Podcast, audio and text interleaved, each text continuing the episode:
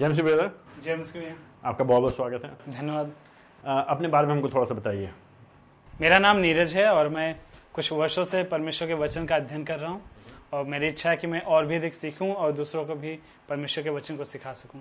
Okay, बहुत धन्यवाद। दूसरे शब्दों में आप लोगों को परमेश्वर की आराधना कैसे करनी है वो सिखा रहे हैं। हाँ भैया, मैं बताना चाहता हूँ और सिखाना चाहता हूँ कि परमेश्वर की आराधना हम किस तरीके से करें और कैसे हम वचन के आधार पर कर सकते हैं। ओके, तो यही मेरा प्रश्न है आपसे कि आखिरकार बाइबल पर आधारित आराधना क्या है और परमेश्वर हमसे किस तरह की आराधना चाहता है। तो ये आराधना जो विषय है ये बहुत अद्भुत विषय है क्योंकि पूरी बाइबल आराधना के बारे में बात करती है और जब आराधना की बात करते हैं तो हम देखते हैं कि आराधना में हम परमेश्वर को ऊंचा उठाते हैं, उसे सम्मान देते हैं और परमेश्वर की उपासना करते हैं, आदर करते हैं, महिमा देते हैं। तो ये तरीके हैं जो हम दिखाते हैं आराधना में कि हम परमेश्वर, सच्चे परमेश्वर की सही रीति से आराधना करते हैं। तो दूसरे शब्दों में हम बेसिकली मान रहे, अंगीकार कर रहे हैं कि परमेश्वर कौन है और उसने हमारे लिए क्या किया है जी। और हम अपने शब्दों से, अपने जीवनों से कह रहे हैं कि परमेश्वर, आप परमेश्वर हैं जी, जी। परमेश्वर आप आराधना के योग्य हैं जी, आप स्तुति के योग्य हैं, आप सारी महिमा उसको मिलनी चाहिए जी। अच्छा, मेरा प्रश्न आपसे ये है कि उसी संबंधित प्रश्न आगे को, अगर हम बात को आगे बढ़ाएंगे तो हम क्यों करके हमको, मनुष्यों को और मसीहों को क्यों परमेश्वर की आराधना करनी चाहिए। तो दो कारण मैं आपके साथ बांटना चाहता हूँ कि क्यों हम परमेश्वर की आराधना करते हैं। Okay. तो पहली बात ये है कि परमेश्वर सृष्टि करता है। परमेश्वर ने मुझे बनाया, परमेश्वर ने आपको बनाया और इस संसार में जो कुछ भी हम देखते हैं सब कुछ को बनाने वाला वही परमेश्वर है। और ये बहुत ही महत्वपूर्ण बात है जिसको हमें ध्यान देना है और कई बार हम लोग भूल जाते हैं कि उसने हमको सृजा है जी। तो अगर उसने हमको बनाया है, हमारा अस्तित्व ही उसकी वजह से है, तो हमें निश्चित ही उसकी आराधना करनी चाहिए जी। और ये हर एक व्यक्ति का कर्तव्य है कि जिसने उसको बनाया है उसके प्रति वो अधीनता में होके, आज्ञाकारिता में होके जीवन व्यतीत करें और इसके द्वारा वो परमेश्वर की आराधना करें। Okay. तो पहली बात क्योंकि परमेश्वर हमारी सृष्टि की है। दूसरा कारण आप क्या बता रहे हैं? तो परमेश्वर ने हमें सृष्टि किया, हमें बनाया है, हमें रचा है और केवल रच के उसने छोड़ नहीं दिया, बल्कि जब हम पाप में थे तो परमेश्वर ने अपने पुत्र यीशु मसीह के द्वारा हमारा उद्धार किया है। और ये बातें हमें बाध्य करती हैं, हमें उत्साहित करती हैं, हमें आनंद से भरती हैं कि हम परमेश्वर की उपासना करें। इन बातों के लिए ये बहुत ही बड़ी बात है क्योंकि यद्यपि प्रभु ने हमारी सृष्टि तो अवश्य की है किंतु पाप की वजह से हम उससे अलग हो गए थे और अगर वो हमको अपने पुत्र प्रभु यीशु मसीह के द्वारा बचाता नहीं तो हम नाश हो जाते हैं, हम अनंत काल के लिए बर्बाद हो जाते हैं और नरक जाते हैं। लेकिन प्रभु जी ने दया करके हमको और आपको, जो लोग उसके पुत्र पर विश्वास करते हैं, उनको बचाया है। ये हमारे लिए बड़ी महान आशीष है और इस कारण भी हम उसकी आराधना करते हैं। तो हमको ये बताइए भैया कि किन किन तरीकों से हम परमेश्वर की आराधना कर सकते हैं। तो हम मनुष्य लोग तीन तरीके से परमेश्वर की आराधना करते हैं मुख्यतः। पहली बात, हम हृदय से उसकी आराधना करते हैं और हृदय का मतलब कि हम पूरे मन से, जो परमेश्वर ने हमारे हृदय में किया है, जो कार्य किया है कि परमेश्वर ने हमारे हृदय को नया किया, हमें परिवर्तित किया है, इस वजह से हम हृदय के द्वारा पूरे मन से उसकी आराधना करते हैं। पूरे मन से, सच्चाई से, अंदर से। और ये जो है स्वतः अपने आप आता है, आत्मिक, अंदर, भीतरी, स्वतः, क्योंकि प्रभु हमारा महान है, उसने हमको बचाया जी। बिल्कुल भैया। तो हृदय से हम मन से उसकी आराधना करते हैं। और कैसे हम उसकी आराधना, और जो हृदय में हमारे कार्य हुआ है इसको हम अपने शब्दों के द्वारा प्रकट करते हैं। और ये बातें जैसे कि जिस उदाहरण के लिए, जब कभी हम अकेले हैं तो हम उस समय भी परमेश्वर के गुणों के बारे में सोच रहे हैं और अपने मुंह से बता रहे हैं, दूसरों के सामने हम परमेश्वर के वचन को बता रहे हैं। तो ये सारी चीजें हैं जो हमें और भी अधिक कृतज्ञता जो हमारे हृदय में है वो हम अपने मुंह के द्वारा शब्दों में दिखाते हैं। अच्छा, तो खाली हम मन में प्रभु की आराधना कर रहे हैं और उसकी उपासना कर रहे हैं और उसको महिमा देना काफी नहीं है, लेकिन उसको हमारे शब्दों में भी दिखाई देना जी। जो भीतर वो बाहर निकलेगा, ये शब्द, खाली शब्द काफी है। तो यहीं तक भी हमको नहीं रुकना है। ओके। क्योंकि केवल शब्द रहेगा और अगर यदि हमारा चाल चलन ठीक नहीं है, हमारे कार्य अगर सही नहीं है, तो ये बाहरी रीति से प्रमाण नहीं दिखेगा कि वास्तव में हमारे अंदर कुछ हुआ है। तो आप कहना क्या चाह रहे हैं? तो कहने का मतलब कि हम अपने कार्यों से भी परमेश्वर की आराधना करते हैं। तो ये है तीसरा तरीका कि हृदय, शब्द और अपने कार्यों के द्वारा। तो मतलब हमारे दिनचर्या में, हमारे जीवन में दिखाई देना चाहिए कि हम परमेश्वर की उपासना करें, आराधना करें। यस भैया। 24 घंटे सातों दिन, 24 घंटे सातों दिन, हर एक पल, हर एक समय, कहीं पे भी। बड़ी अद्भुत बात बता रहे हैं। मेरा प्रश्न ये है कि जब आम तौर पे जब मसीह लोग आराधना शब्द का उपयोग करते हैं, अंग्रेजी में वर्शिप, जैसे लोगों ने सुना शब्द वर्शिप, आराधना, आराधना का समय, तो लोगों के दिमाग में क्या चलता है? आराधना के बारे में जब भी हम लोगों से बात करें या लोगों के बारे, लोगों के प्रतिक्रियाओं को सुने, तो लोग सबसे पहले दिमाग में उनके यही चित्र उभर कर आता कि आराधना वो चीज़ है जहाँ पे केवल गीत गाते हैं, संगीत से जुड़ा हुआ है। और इसके लिए वास्तव में कलीसियाएं बहुत मेहनत करती हैं, सप्ताहवार परिश्रम करते हैं ताकि रविवार को जब वो इकट्ठे हों तो बहुत अच्छे से गीत गाए जा सकें, और जो हमारी भावनाएं हैं ये सारी भावनाएं गीतों के माध्यम से बाहर आ सकें। तो सारा फोकस म्यूजिक पे होता है जी, म्यूजिक और गाने पे। तो वर्शिप, आराधना, मतलब लोगों के विचारों के अनुसार म्यूजिक, संगीत, गीत, जोरदार, जोशीला, भावनाओं को उबारने वाला भावनात्मक अनुभव। जी भैया, यही बात है जिसके बारे में प्रायः लोग सोचते ही इसी तरीके की बात। ओके, तो संगीत और भावनात्मक अनुभव जी। लेकिन बाइबल आराधना के बारे में क्या कहती है? आप हमको क्या बताना चाहेंगे? क्या केवल इसी तक, क्या म्यूजिक ही है केवल आराधना, या उससे बढ़ करके है? तो आराधना के सही अर्थ को समझने के लिए बाइबल में जाना बहुत आवश्यक है। और आपने यह बहुत महत्वपूर्ण प्रश्न उठाया है कि बाइबल क्या कहती है।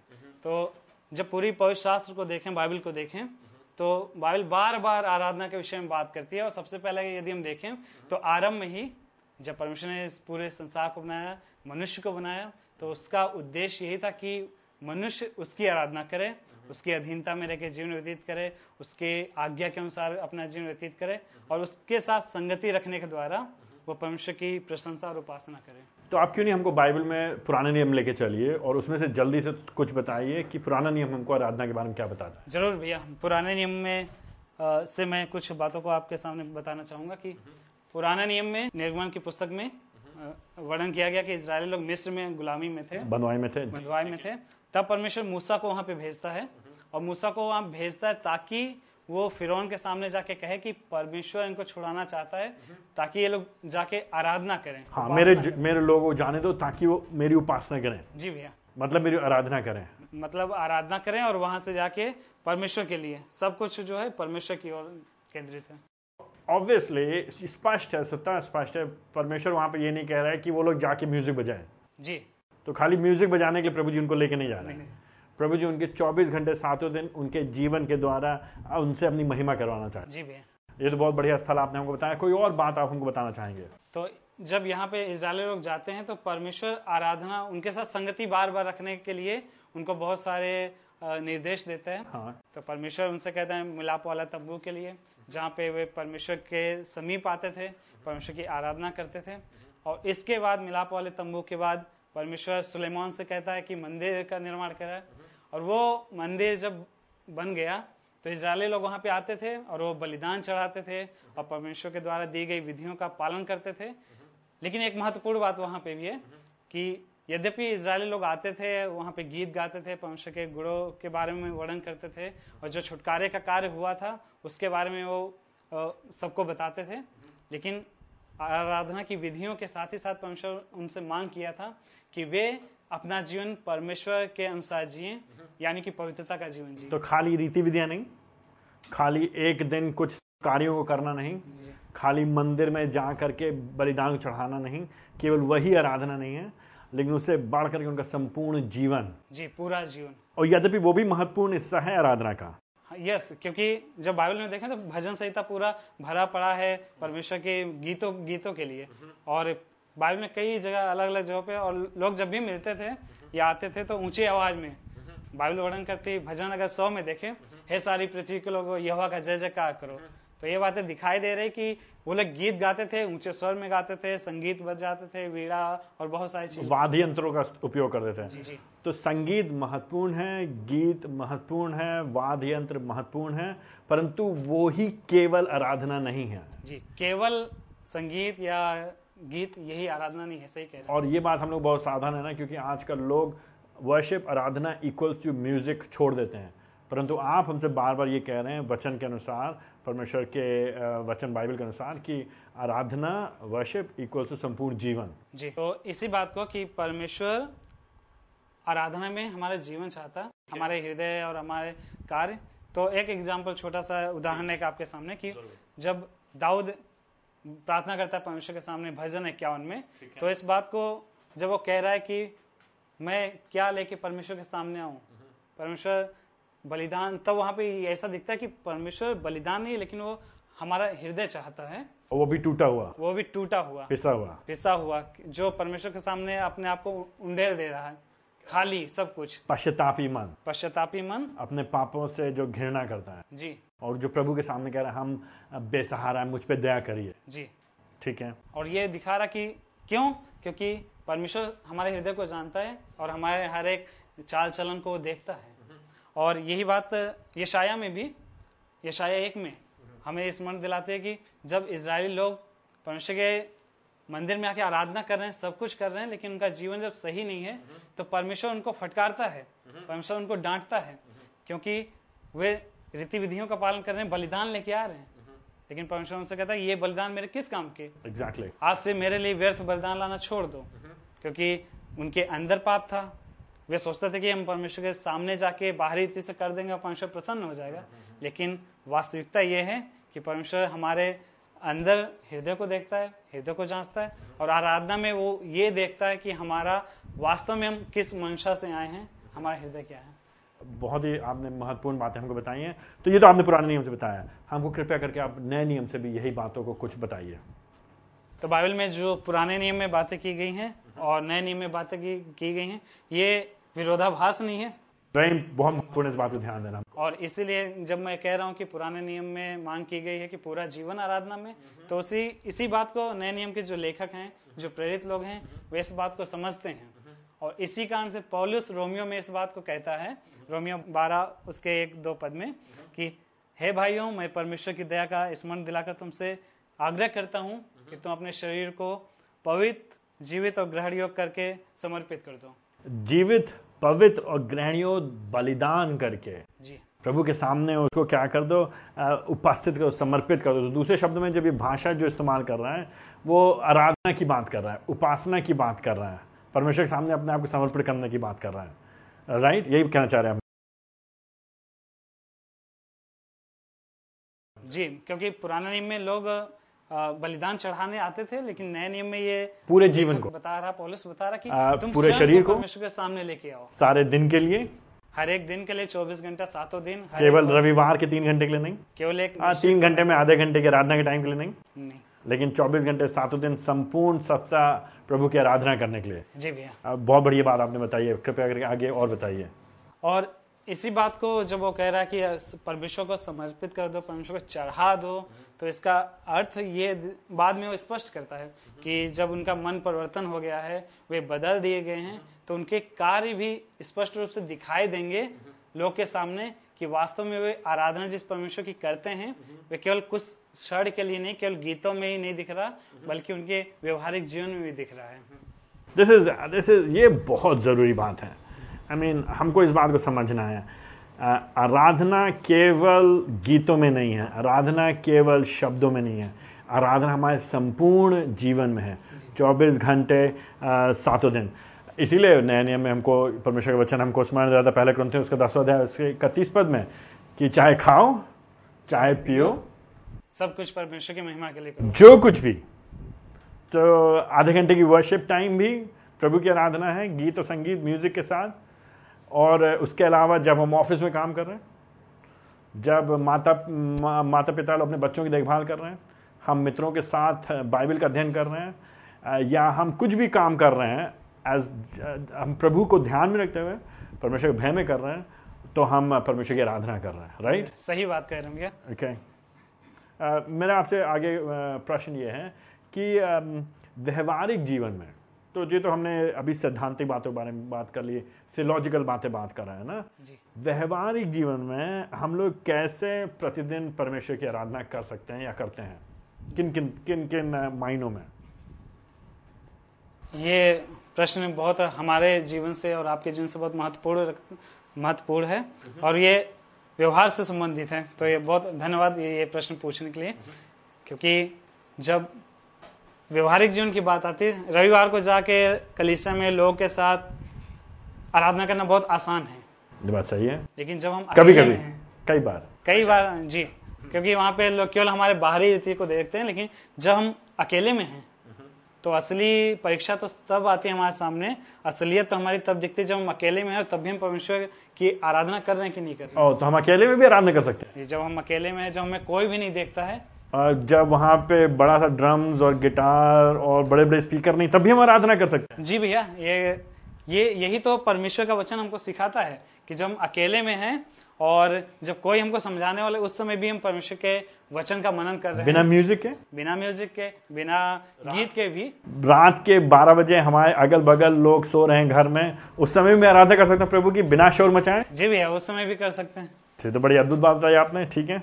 और जब तो इसको मतलब किस तरीके से हम लोग करते हैं, ये भी मैं आपके सामने बांटना चाहता हूँ इस बात को, कि जब अकेले में हैं तो हम कई बार वचन पढ़ने के द्वारा, प्रार्थना करने के द्वारा, परमेश्वर के साथ समय व्यतीत करने के द्वारा, अन्य लोगों के लिए भी प्रार्थना करने के द्वारा, और अपने जीवन को जांचने के भी द्वारा कि हम किस प्रकार से, हम जब अकेले में हैं तो हमारे विचार कैसे हैं, हमारा हृदय किन बातों को चाहता है। तो ये है व्यक्तिगत रूप से, जब हम अकेले में तो परमेश्वर की आराधना ऐसे कर सकते हैं। तो हम व्यक्तिगत रीति से प्रभु की आराधना कर सकते हैं। और तो पहली बात व्यक्तिगत, फिर दूसरी बात कि जब हम विश्वासी लोग के साथ हैं, अन्य विश्वासियों के साथ जो उद्धार पाए हुए लोग हैं, जब उनके साथ मिलते हैं, उनको घर पे बुलाते हैं या उनके पहुनाई करते हैं, या किसी भाई को की काउंसलिंग करना हो गया जो पाप में से संघर्ष कर रहा है।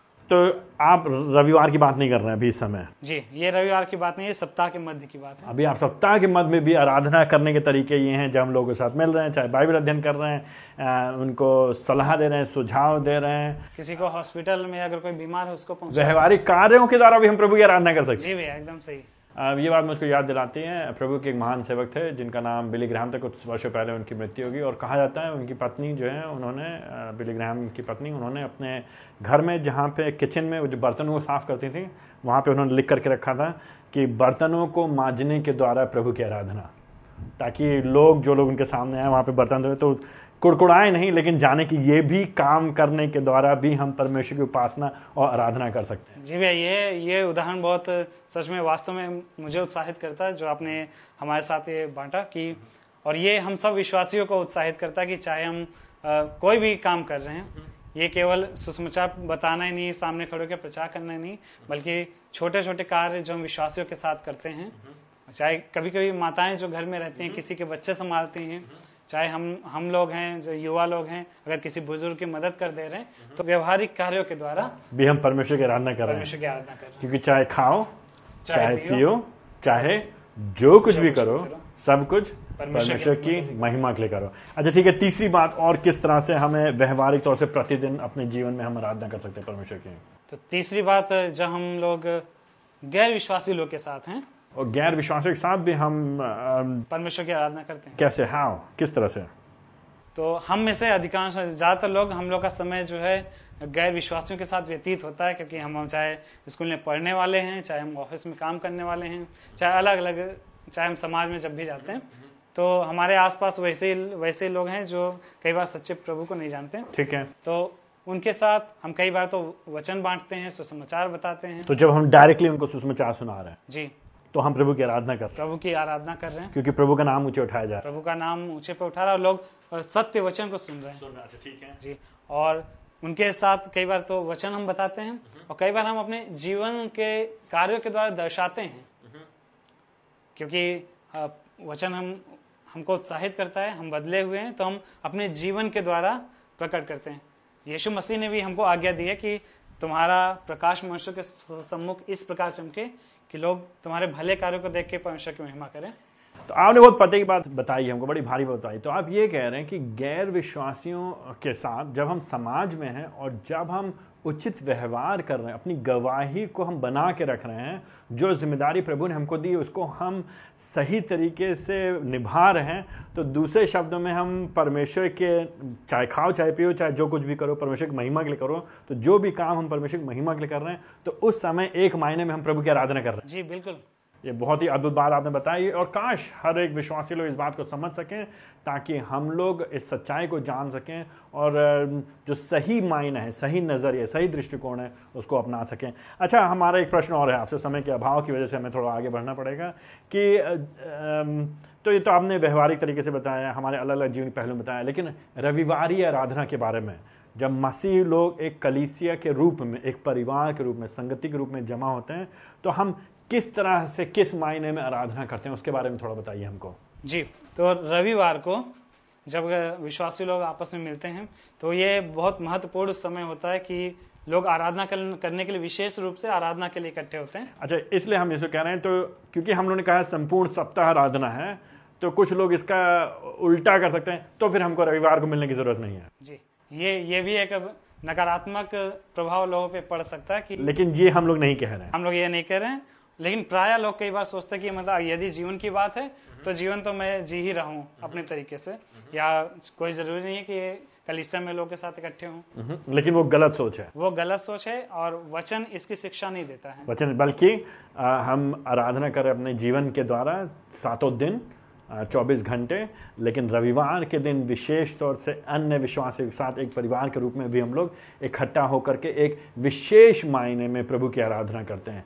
तो जब हम लोग जमा होते हैं, और जो कि हमारी जिम्मेदारी है कि हमको जमा होना है, प्रत्येक सप्ताह हिंदुस्तान में रविवार को जमा होते हैं, हमारी जिम्मेदारी हमको जमा होना, तो हम क्या करते हैं, किस तरह से आराधना करते हैं जमा होने पर? तो जब हम लोग कलीसिया में जमा होते हैं तो हम उस दिन कई चीज़ें हैं जो हम करते हैं, कई बातें हैं जो हम करते हैं।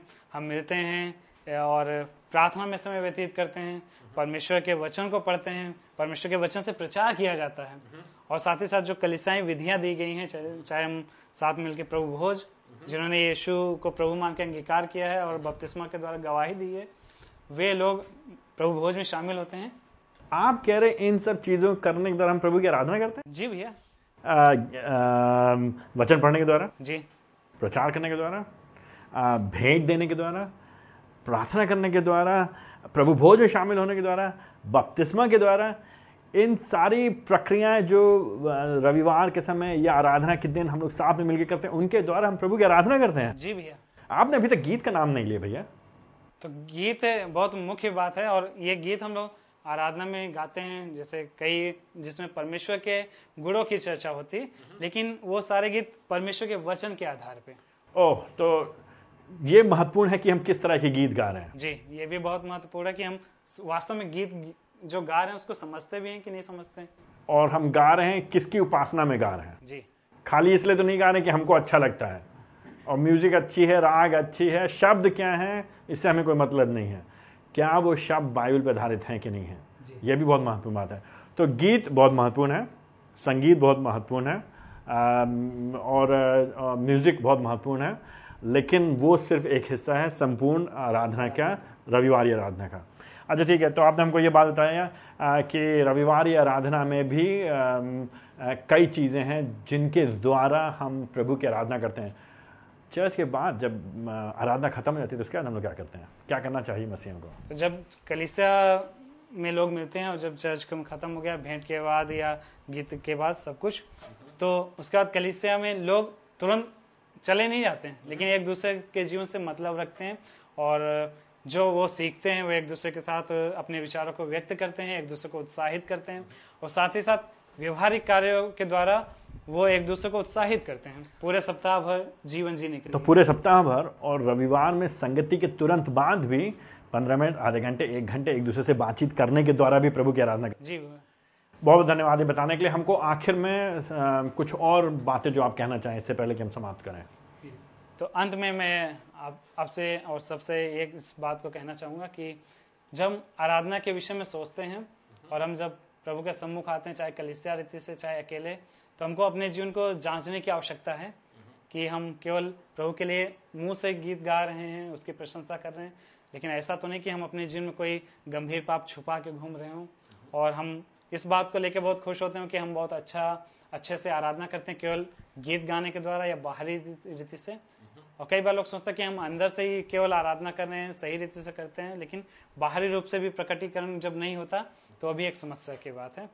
तो हम अपने जीवन को जाँचें और वचन के आधार पे हृदय से, शब्दों से और अपने संपूर्ण जीवन के द्वारा परमेश्वर के नाम की आराधना करें। नीरज भाई बहुत धन्यवाद, आपने हमको वचन के आधार पे समझाया कि आराधना क्या है और आराधना हमारे संपूर्ण जीवन से प्रभु की महिमा करना है। और हमारी आशा है कि लोग इस बात को समझेंगे और इसके अनुसार अपने जीवन में रविवारी आराधना में गीतों के द्वारा प्रभु की आराधना करेंगे, लेकिन उसके साथ संपूर्ण सप्ताह, सातों दिन, 24 घंटे अलग अलग कार्यों से भी परमेश्वर की आराधना करने का प्रयास करेंगे, ताकि प्रभु को महिमा मिले, ताकि प्रभु का नाम ऊंचे पर उठाया जा सके, वो बढ़े, हम घटें। बहुत बहुत धन्यवाद।